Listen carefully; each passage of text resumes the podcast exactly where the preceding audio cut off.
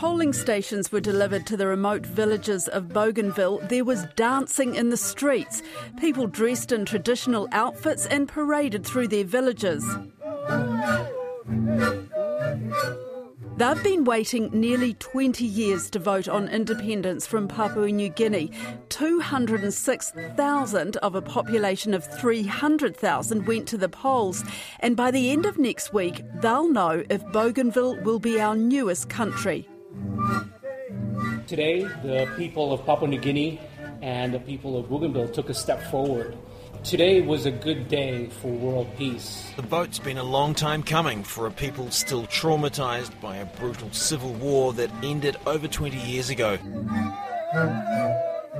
Yes, it's my first time. Um, I'm 36 years old, but I never casted my vote on any elections. This is the first one. Really feels great, relief. We were very so excited because it's our privilege to vote well, for a long time we've been under someone's care and we want to be our own. First of all, when I come in front, I feel quite afraid that it's, you know, this is my first time I come across voting for my own country or my province, yes. Kia ora, I'm Sharon Brettkelly, and today on The Detail, Bougainville's long struggle for independence and why New Zealand and the rest of the world should care. This is such a strange and beautiful place. Jason Brown is Associate Professor of Linguistics at the University of Auckland.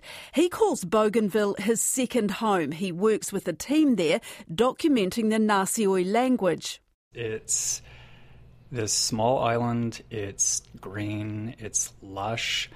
Uh, the people are incredible, they're friendly, they're welcoming but it's all set in this background of destruction. So as you drive through the place, you can see the the remnants of buildings, you can see the destruction from the Civil War. So it's this really sharp contrast between seeing the paradise side and then seeing that destruction as well. It was a bloody war. Bougainville is an island to the east of Papua New Guinea. Horrors have occurred there. 20,000 people killed. It is an apocalyptic story of a ravaged people. This is from the documentary Soldiers Without Guns about the 10 year civil war in Bougainville and New Zealand's Haka and Guitars peace mission. The Maori concert group and a good shipment of guitars are going to be the main weapons in our arsenal. Who, as a commander, would say we're taking guitars and not rifles? Fair to say, felt a little bit naked. The War in Paradise is also a theme in Mr. Pip, the film based on the book by New Zealander Lloyd Jones.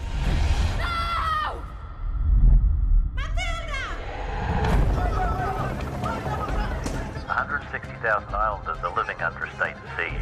We saw a signal on the beach. What is PIP? Lloyd Jones set up a trust to fund a library in the capital of Arawa that's become a cultural centre for the region. It's one of the many strong links New Zealand has with Bougainville, but Jason Brown says most people know nothing about the place. When I present material from, say, Nasioi in my lectures and my classes, and I mentioned that this is from Bougainville, students have no idea where this place is. They've never heard of it before. And so it's uh, kind of this interesting situation where we have this really important event that's taking place right now, and the majority of the popula- population doesn't know, isn't even aware that this place exists. Here's a timeline of Bougainville's recent history. In 1975, it becomes a province of newly independent PNG. In 1988, separatist war with PNG breaks out. In 1997, the Burnham peace talks in Christchurch lead to a truce. New Zealand peacekeeping soldiers remain in Bougainville until 2003 as part of Operation Belisi.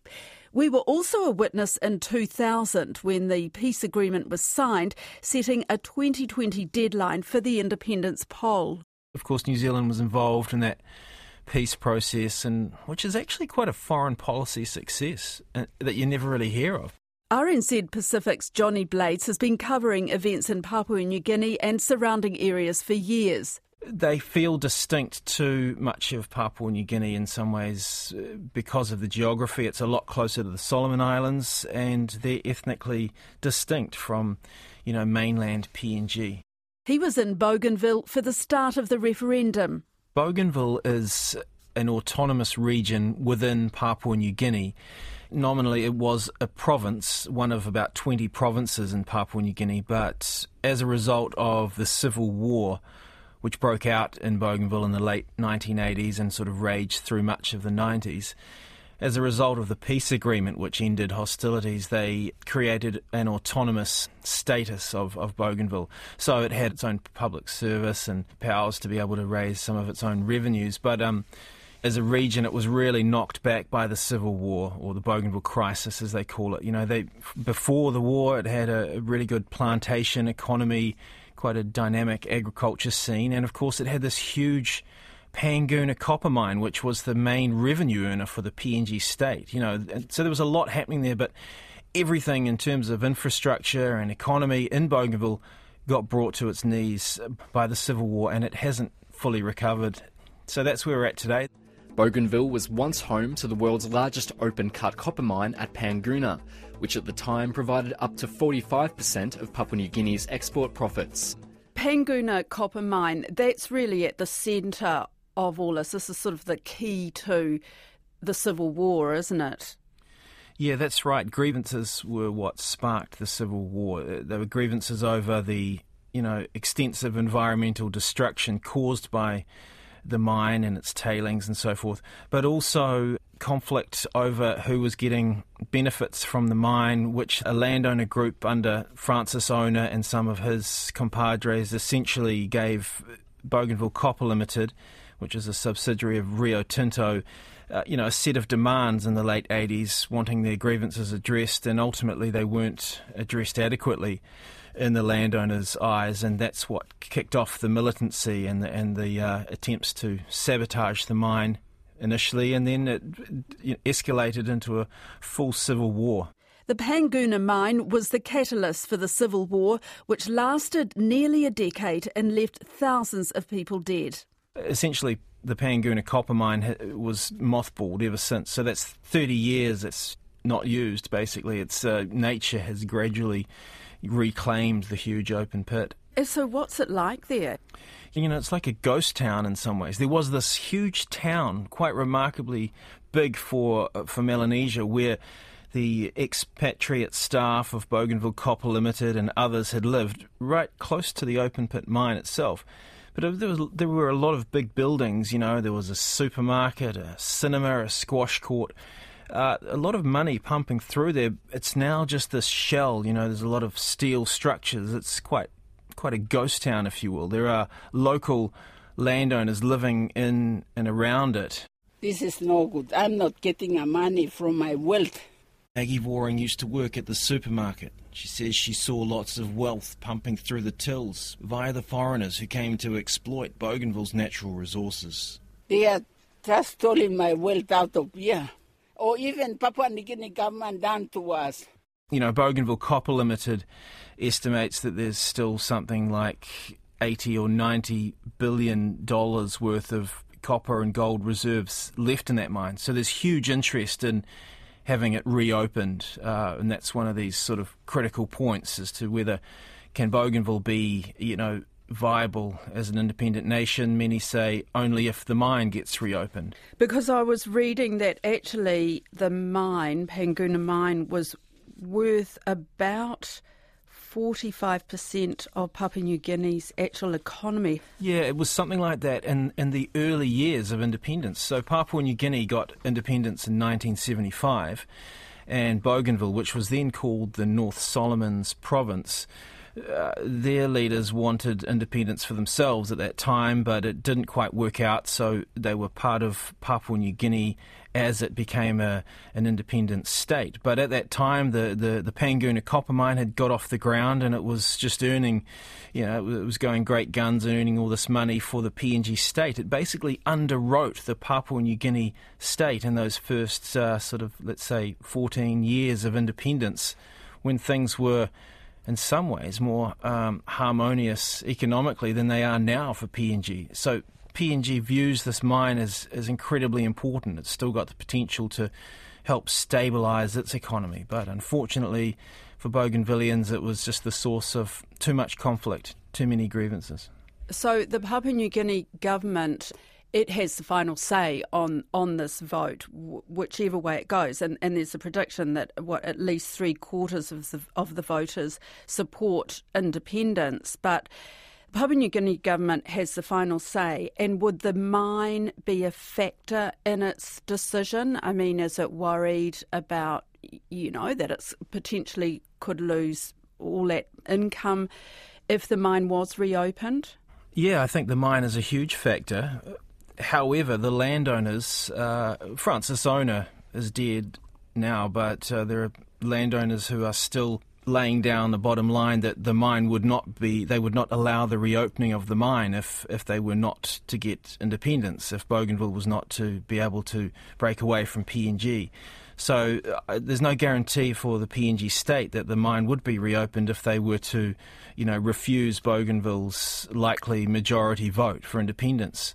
I mean, the other thing is, of course, and this is a huge factor for, for Papua New Guinea's government and its national parliamentarians, who, as you pointed out, the decision ultimately rests with, that they are afraid of other parts of Papua New Guinea breaking away if Bougainville, uh, you know, separates as a result of this referendum. I mean, you've got other island provinces of Papua New Guinea which are away from the mainland. You know, bigger than um, Bougainville in size. I mean, Bougainville's a bit like the size of Cyprus or Puerto Rico. Um, but then you've got New Britain, which is double that, you know, or New Ireland. And they both those islands and the provinces in them have been talking about wanting more autonomy.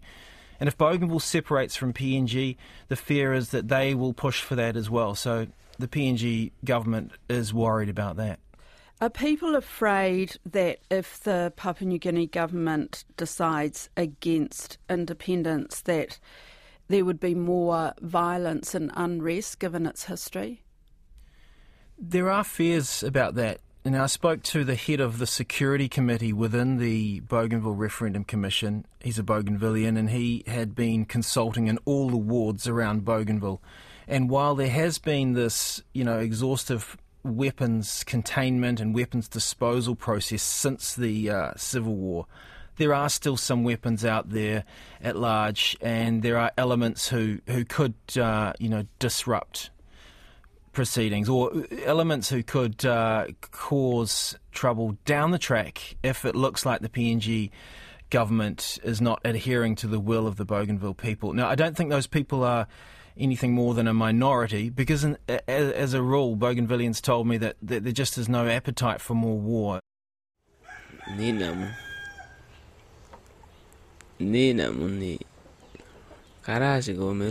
kuntu marina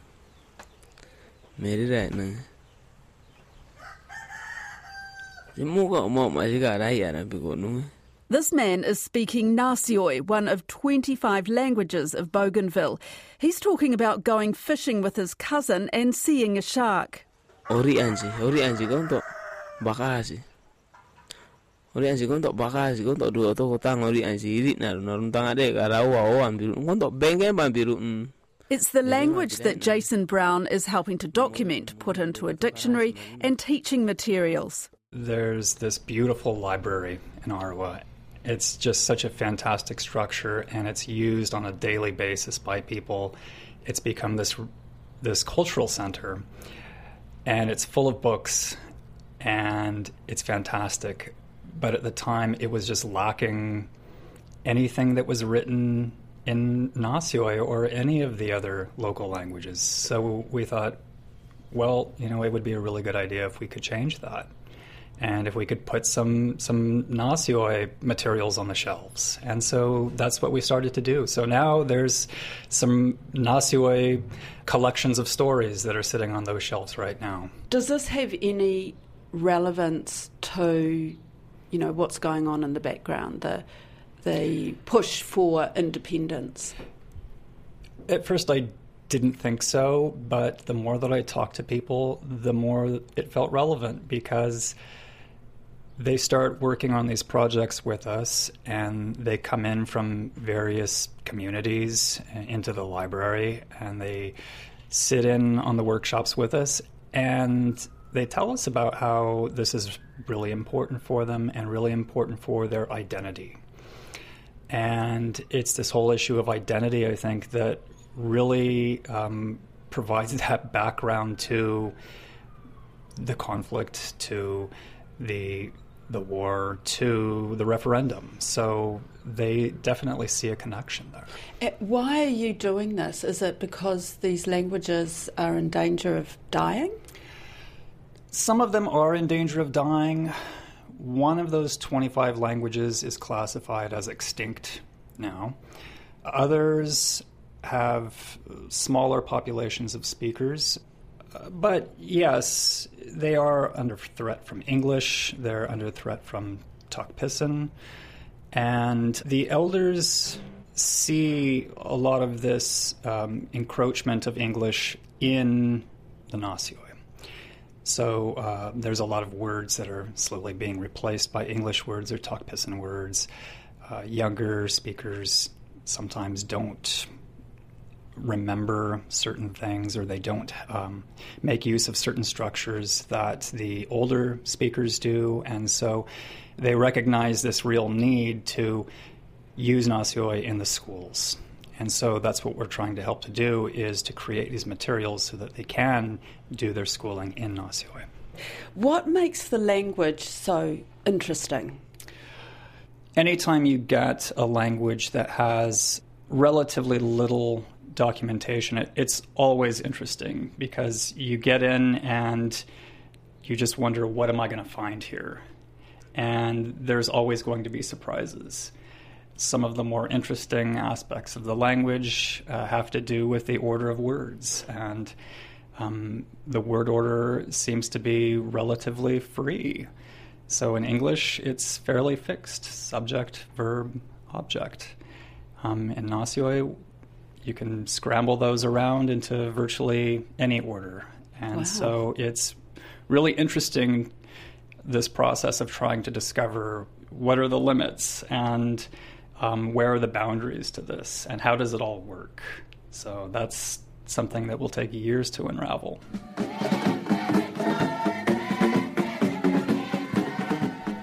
Full independence would probably be something that would take a long time to achieve um, years, maybe even decades. Um, it's a it's a long process of negotiation, I think, and it's probably a long process of development. I think that there's there are a lot of big questions um, in Bougainville right now, and those questions are around what happens.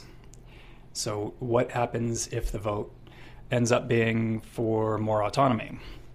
what happens if the vote is for independence? Then what? And um, there, I'm sure that a lot of people have some very clear ideas about how to proceed forward, but this is something that I think a lot of the people are, are uh, struggling with right now, and they're just trying to imagine um, what does independence look like and how how does that change us as a society, or how do we move forward? Um, how does that change our economy?